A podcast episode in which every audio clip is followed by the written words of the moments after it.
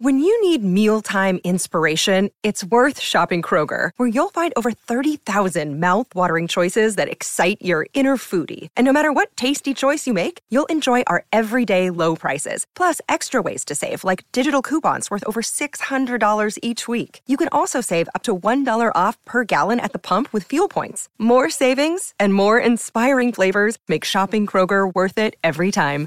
Kroger, fresh for everyone. Fuel restrictions apply. Before we start, please check out our new podcast, Good Sleep. Have you ever noticed how a calm mind can really set the stage for a good night's sleep? That's the idea behind our new podcast, Good Sleep. Greg, our host from Optimal Relationships Daily, is here to help ease you into a peaceful night's rest with some positive affirmations. And these affirmations aren't just comforting, they can help ease anxiety and nurture positive thoughts, setting you up for true good sleep. So press play on Good Sleep tonight because a good tomorrow starts with a good night's sleep. Just search for Good Sleep in your podcast app and be sure to pick the one from Optimal Living Daily. This is Optimal Living Daily, episode 1521 Get Up, Hustle, Get Lucky by Ludovic Viet of the GoodLifeManifesto.com.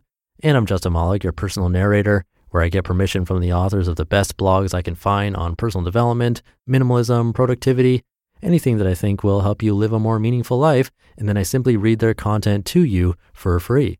If you enjoy it, sharing the show with someone else would go a really long way to help keep this podcast running. And I do have a new author being featured today. I'll tell you more about him after today's reading. So, with that, let's get right to it and start optimizing your life. Get Up, Hustle, Get Lucky by Ludovic Viet of the GoodLifeManifesto.com. I used to subscribe to a service that updates you when journalists are looking for information on certain topics.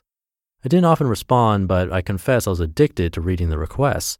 At times I find them mind boggling. What type of things boggle my mind? Listen on. People used to laugh at the get rich quick headlines and the fact that so many people used to fall for them. What they don't realize is that the equivalent to that now is hacks. Everyone is looking for a shortcut. Want to lose weight? Eat this berry. Want to make money? Sign up for this business. Want to be a leader? Do these eight things, and so on and so on. Putting in the work is considered overrated and a waste of time. Let me be clear if there's a more efficient way of doing something, I will adopt it.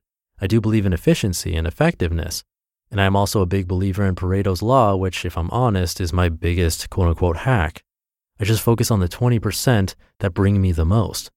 But the difference between that and a hack, as the word is used by so many, is that I actually put in the work on those 20%. I also try out new things to see if my 20% is the right 20%, or maybe I need to focus on doing different things. I don't believe there is a shortcut. Even an overnight success usually comes after a long time of toiling in the dark. Some time ago, I came across a request from one of the journalists asking for ideas on how to wake up earlier. Fair enough, I realize I am uncommon in my preference of waking up before dawn. But what had me laughing was the description. The journalist wanted creative ideas on how to wake up earlier and to please not just answer by saying to use an alarm clock and not hit the snooze button. She wanted creative ideas on how to wake up earlier. For those who think I'm an unfeeling man, I did give her an idea. I suggested she tell her readers to rescue a quail roo, since those things wake up with the first ray of sun and will crow their little hearts out very, very loudly. Even with earplugs, you get the pleasure of this symphony every morning. Apparently, my idea was not appreciated. This reminded me of someone I worked with a few years ago, a sales guy who was not very talented, but he had a desire to succeed that surpassed the rest of his team.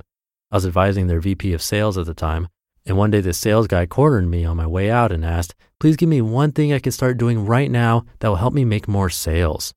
I knew he wasn't asking for a shortcut. He was asking something he could actually do right now, knowing that at the time his sales abilities were limited.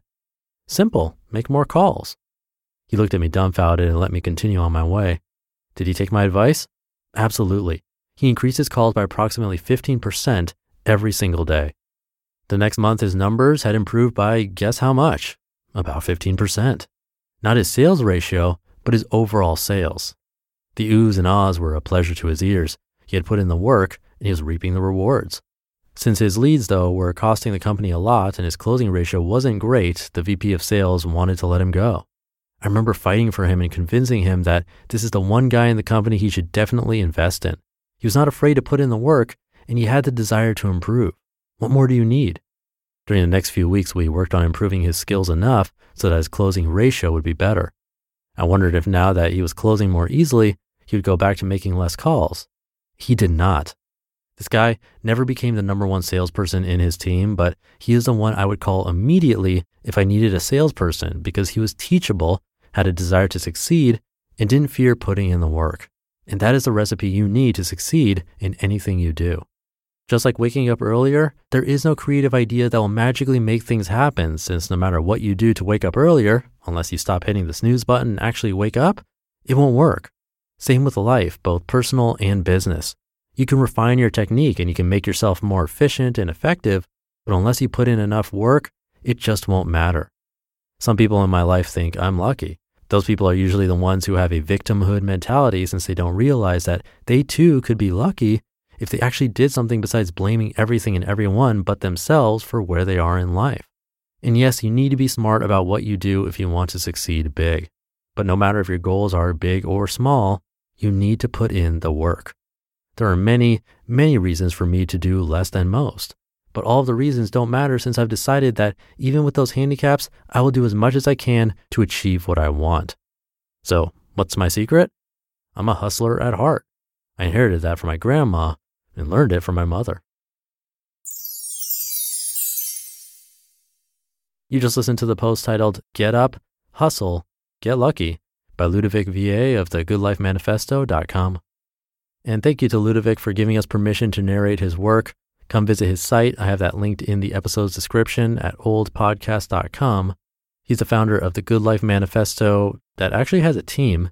He loves to travel, has a great passion for animals in general and birds in particular, actually, as you might have noticed in this article. He grew up with panic attacks, even to the point of hospitalization, and was greatly impacted by the book, The Seven Habits of Highly Effective People.